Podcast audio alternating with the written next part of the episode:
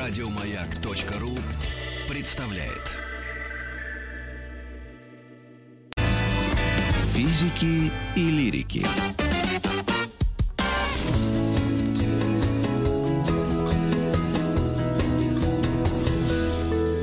Сто минут по 100 минут о произведениях Льва Николаевича Толстого. Я приветствую на связи. Э, Есть звук? Да, да. А, Галина Васильевна Алексеева. Галина Алексеевна э, Васильевна, приветствую вас. Заведующая научно-исследовательским отделом музея усадьбы Толстого Ясная Поляна, кандидат филологических наук, заслуженный работник э, культуры Российской Федерации, автор более 100 научных публикаций на русском и английском языках, а также монографии «Американские диалоги Льва Толстого». Сегодня мы завершаем наш цикл, э, такой маленький, но, мне кажется, очень емкий и непростой. Мне Вы выбрали «Войну и мир», «Казаки» и «Хаджи Мурат». Сегодня вот как раз Хаджи Мурат это... И декабристы. Да, а, да, да, мы декабристов еще затронули. Да, да, да, конечно. Итак, Хаджи Мурат это последнее его, да, хронологические, по-моему, произведение, уже выпущенное после смерти Льва Николаевича. Расскажите об этой работе, почему она особенно важна? А, Работа действительно чрезвычайно важна. А, Это считается художественным завещанием Толстого и, выражаясь поэтически, а, как писали некоторые критики, это лебединая песня Толстого. Дело в том, что Толстой был, если не участником, если не свидетелем, то он, несомненно, современником э, вот всех этих событий, особенно событий 1951 года, когда Хаджи Мурат, правая рука Шамиля, переходит на сторону русских. Толстой в это время из станицы Старогладовской приезжает в Тифлис, И э, в русскоязычной газете «Кавказ» он читает э, сообщение о том, что э, Хаджи Мурат переходит на, перешел на сторону русских. И 23 декабря 1851 года Толстой пишет э, своему брату Сергею Николаевичу Толстому, э, что если ты хочешь щегольнуть новостями с Кавказа, то можешь сообщить, что э, Хаджи Мурат, правая рука Шамиля, перешел на Мгм. сторону русских. Пе- Первый джигит, э, молодец или хач всей Чечни, а сделал подлость. Вот это э, скептическое восприятие Толстого Хаджи, э, Толстым Хаджи Мурата начала 50-х годов, но почти через 50 лет, э, к 1896 году, у Толстого была возможность переосмыслить а, и личность Хаджи Мурата, и события Большой Кавказской войны, а, и э, отношение э, кардинальным образом меняется.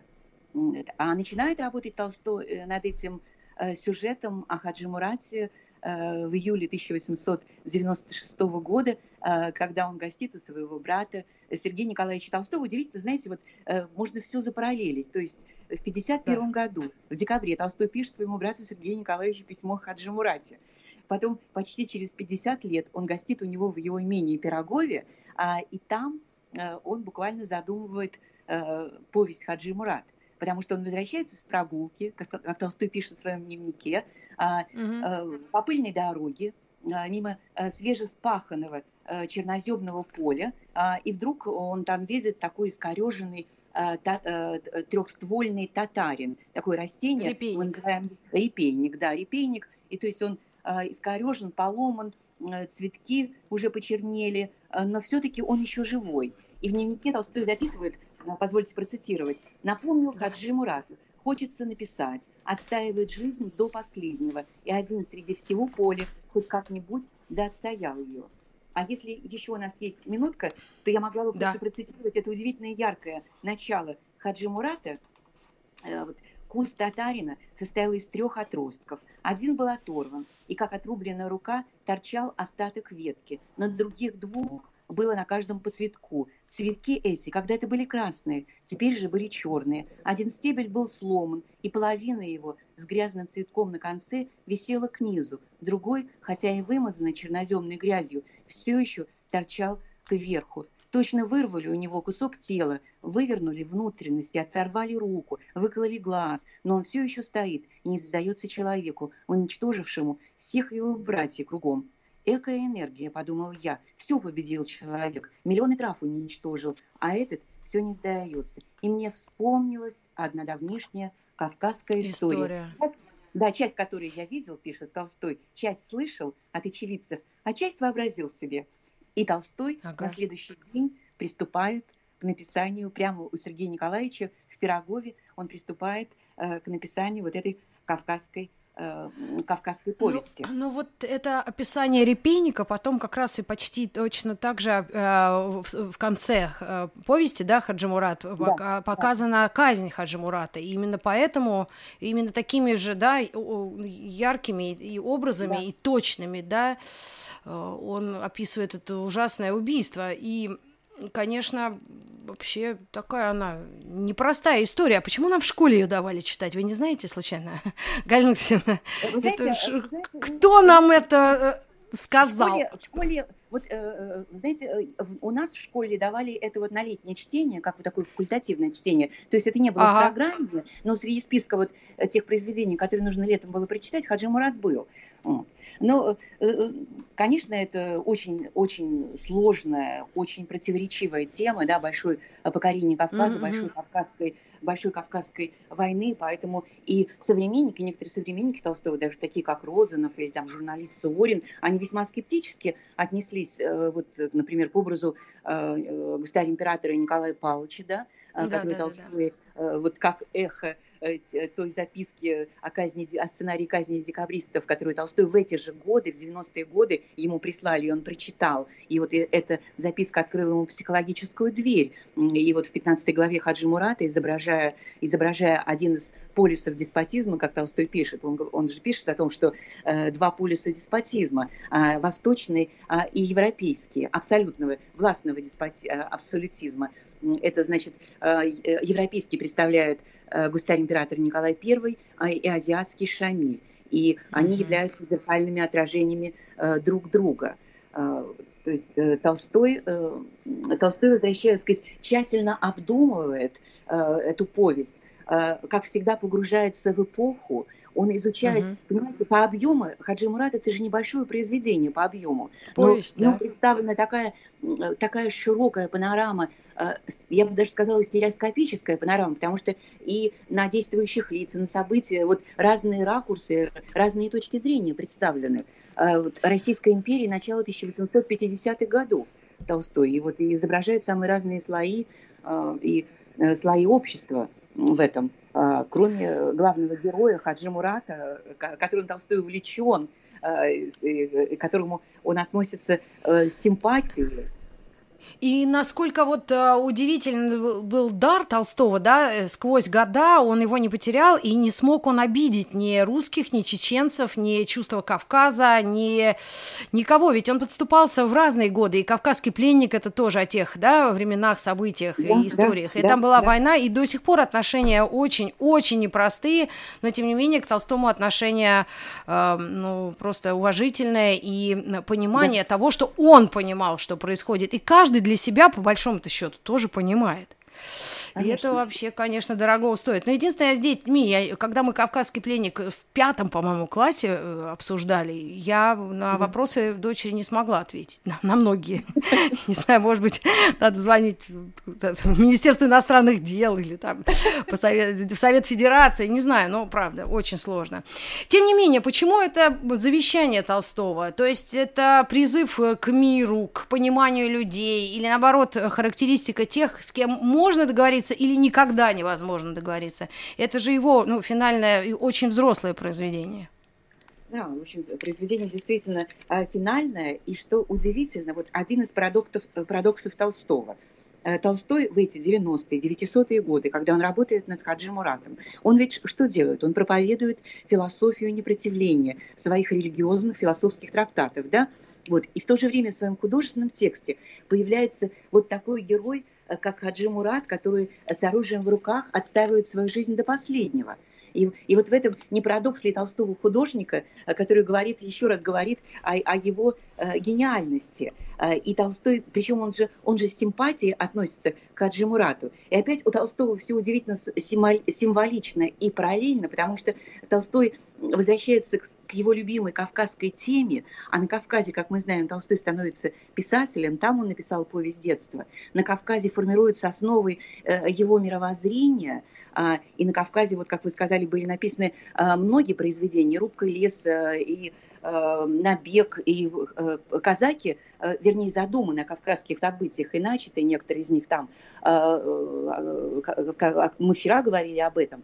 Но вот он создает совершенно качественно новое произведение. В этом, в этом тексте Толстой невероятно рационалистичен, сух, жесток, а, художественное мастерство э, просто на вершине. А, mm-hmm. И Толстой впервые, чем вот отличается Хаджи Мурат от всех других, от всего другого, вот можно объединить кавказский цикл, да, произведений Толстого.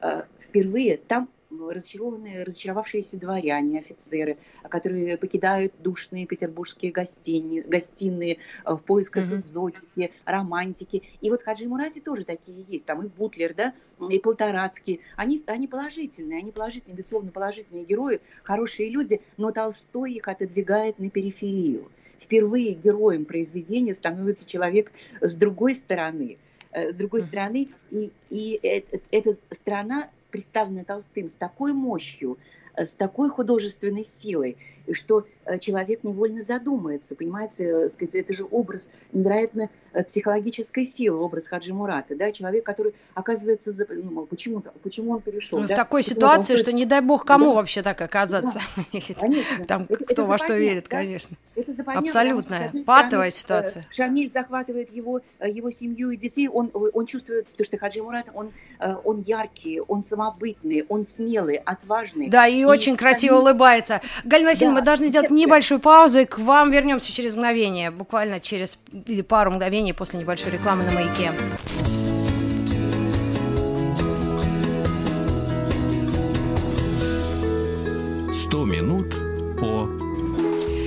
Минут о произведениях Льва Толстого. Хаджи Мурат, Галина Васильевна Алексеева, заведующая научно-исследовательским отделом музея усадьбы Толстого. Ясная поляна у нас на связи. И мы говорили о личности да, Хаджи Мурата, о, о нем и о других таких же взрослых людях, э, которые принимают решения, да, и ты становишься на чью-то сторону, ты все время да. туда-сюда мечешься, вот это удивительно. И, вот и ты не можешь понять, кто прав. Да. Я хотела подчеркнуть один очень важный момент. Толстой говорит, что Хаджи Мурат – мое личное увлечение. Но, тем не uh-huh. менее, Толстой его не идеализирует. Он не скрывает его явных противоречий. Потому что Хаджи Мурат наполнен жизнью, естественно, э, сказать, наполнен противоречиями. Да, это и разбойник, который не щадит врага, особенно в бою. А, он может быть жесток, он хитер, расчетлив, но при этом, подчеркивает Толстой, он любящий сын, отец, э, муж – он очень преданный друг, он готов пожертвовать свою жизнь ради друзей, он добрый, простодушный, он всех себе располагает. Вот вы говорили, вы говорили про улыбку, да? И Мария Дмитриевна, и Бутлер, они все очарованы, очарованы его детской улыбкой. И даже жена князя Борятинского, э, вот, э, Толстой несколько раз в тексте подчеркивает детскую улыбку, простодушие Хаджи Мурата. Это, конечно, не может э, к себе располагать. Но действительно есть и другая сторона его. И Хаджи Мурат, который оказывается действительно в западне, в такой ситуации, с одной стороны, э, Шамиль, э, который захватил его семью, с другой стороны, вот это русские, которые его принимают, но он понимает, что он все-таки в плену. И русские, которые обещают, и последнее известие, что Шамиль хочет ослепить его сына Юсуфа, mm-hmm. и конечно, это просто его уничтожает Хаджи Мурата, то, что может случиться из-за него с его сыном. И русские, хотя обещают освободить его э, семью, но тем не менее, все-таки они оттягивают, это не происходит. И тогда Хаджи Мурат даже, может быть, ценой своей смерти, он хочет разорвать эти путы, вот, mm-hmm. даже э, ценой своей жизни. Вот, и гибнет героически, хотя, как вы уже говорили, гибель ужасна, подобно вот этому репейнику, э, татарину, который описывает Толстой на этом свеженаспаханном черноземном поле. Но, он, но эта смерть вызывает э, потрясающие и даже какие-то возвышенные чувства. Потому что это Ой, да, да, как-то мы, э, говоря о Толстом, мы, э, конечно, вспоминали его, и когда был день рождения, и в ноябре э, печальная да. дата, когда Льва Николаевича не стало. Да. Конечно, мы можем, да, как-то каждый в меру своей занятости или возможностей попробовать перечитать, переосмыслить, но не знаю, вот вы как специалист, как человек, который любит, да, и знает, и ценит, а как в разных странах все это воспринималось? Вот именно это. Это переводы давали понимание того, что Толстой имел в виду? Да, э, переводы, понимаете, все-таки Толстой это, это, не, это не поэзия, да, это проза, да. и Толстого начали переводить, так сказать, при жизни, и некоторые переводы были весьма успешными, потому что переводчики, как, например, английский переводчик Элмер Молд, он переводил произведение Толстого, бесконечно обращаясь с вопросами к Толстому, как перевести это, что он имеет здесь и там. И то, же самое касается Хаджи Мурата, есть очень хорошие переводы. И вот «Ясной поляне» я провожу конференцию, мы эту конференцию проводим с 1998 года, Толстой мировая литература. И он очень часто у нас возникает тема среди иностранных участников, а у нас участники 16 и более стран мира, э, сказать, возникают обязательно доклады на тему Хаджи Мурата. И знаете, какие э, дискуссии, особенно эту тему любят французы, э, японцы, mm-hmm. Вот иногда включаются в эту дискуссию американцы со своими докладами. Конечно, сказать, очень Э, тонкие психологические э, интерпретации, исследования, э, но часто симпатии, конечно, на стороне Хаджи Мурата. Наших, на стороне Хаджи Мурата, особенно у французских ученых, вот они сочувствуют ему. Вот, что касается этого, этого произведения, да. А, Но, а, это, такое... в, этом, да. в этом заслуга самого Толстого, он так его изобразил. То есть без всякой идеализации он изобразил так, а, каким он увидел, по источникам, по тем материалам, архивным данным, которыми он располагал. И вы знаете, к нам иногда приезжают потомки Хаджи Мураты, потому что у него же потомки есть от двух жен, вот. Ага. И они говорят, что хотя, хотя Толстой никогда не видел Хаджи Мураты, да, лично не встречался. И портрет, этот портрет, там, изображение Хаджи Мураты, да, э, сказать, э, возможно, очень идеализированный, они сказали, что он его изобразил очень-очень точно. То есть вот, э, вот Толстой художник, вот гениальность э, художественного проникновения помогли Толстому сказать, ухватить суть этого человека. И, во всяком случае, его потомки это подтверждают. Они ну, я думаю, сейчас... Из поколения в поколение. Да. Да, ну и сейчас такое время, наверное, это счастливое время для людей, которые читают, но не понимают. Это очень много аналитики, очень много разных мнений, очень много круглых столов и э, статей, да, любителей, ценителей да. или критиков, да, Толстого. То есть, наверное, если захотеть, то можно разобраться, с кем вы, да, как вы думаете, Галина Васильевна? Конечно. И да. Ну, я по-прежнему считаю, что для детей современных, если молодость продлили до 30, ну, это, это достаточно серьезное произведение. Тут надо выбирать, а это делать сложно. Как вы думаете? Кавказ, Северный Кавказ является частью России, мне кажется, да. мы должны читать Хаджи Мураты, чтобы вообще и понимать и историю, а, и события, э, не обязательно в, ключе, в том ключе, в котором а, представил все это Толстой. Толстой представил все да. это действительно достаточно стереоскопически э, и реалистично. Но у каждого должно сложиться свое мнение, поэтому нужно читать толстовские тексты. И Казаков, а, и Набек. Очень короткий рассказ. Читайте Набек, Рубка леса и, Хадж, и Хаджи Мурат. Все произведения, кроме «Войны и мира», о которых мы говорили, они да, это достаточно... большие по объему реально почитать. Галина Васильевна, у нас буквально минута, и скажите, что в Ясной Поляне намечается? Вот сейчас пандемия, вы какие-то будете делать ограничения по посещению, по программам, то, что будет Но ну, онлайн? Пока не планируется, вот... пока не планируется. В Туле э, неплохая, э, нельзя сказать, что угрожающая эпидемиологическая обстановка. У нас очень много посетителей, особенно сейчас. Кроме того, вот э, я вот являюсь куратором и организатором семинара переводчиков, и вот мы планируем перевести, провести семинар переводчиков, переводчиков в очень усеченном, э, конечно, э, формате э, в ноябре. А вот сейчас 26, 27, 28 октября у нас по гранту по президентскому гранту мы проведем э, такой коллоквиум э, Толстой и Достоевский, потому что и юбилей Достоевского... Ой, я за Толстого. А можно, можно, если голосовать будут? Или там не будет, кто, кто круче? Чехов, Чехов, Чехов, Чехов.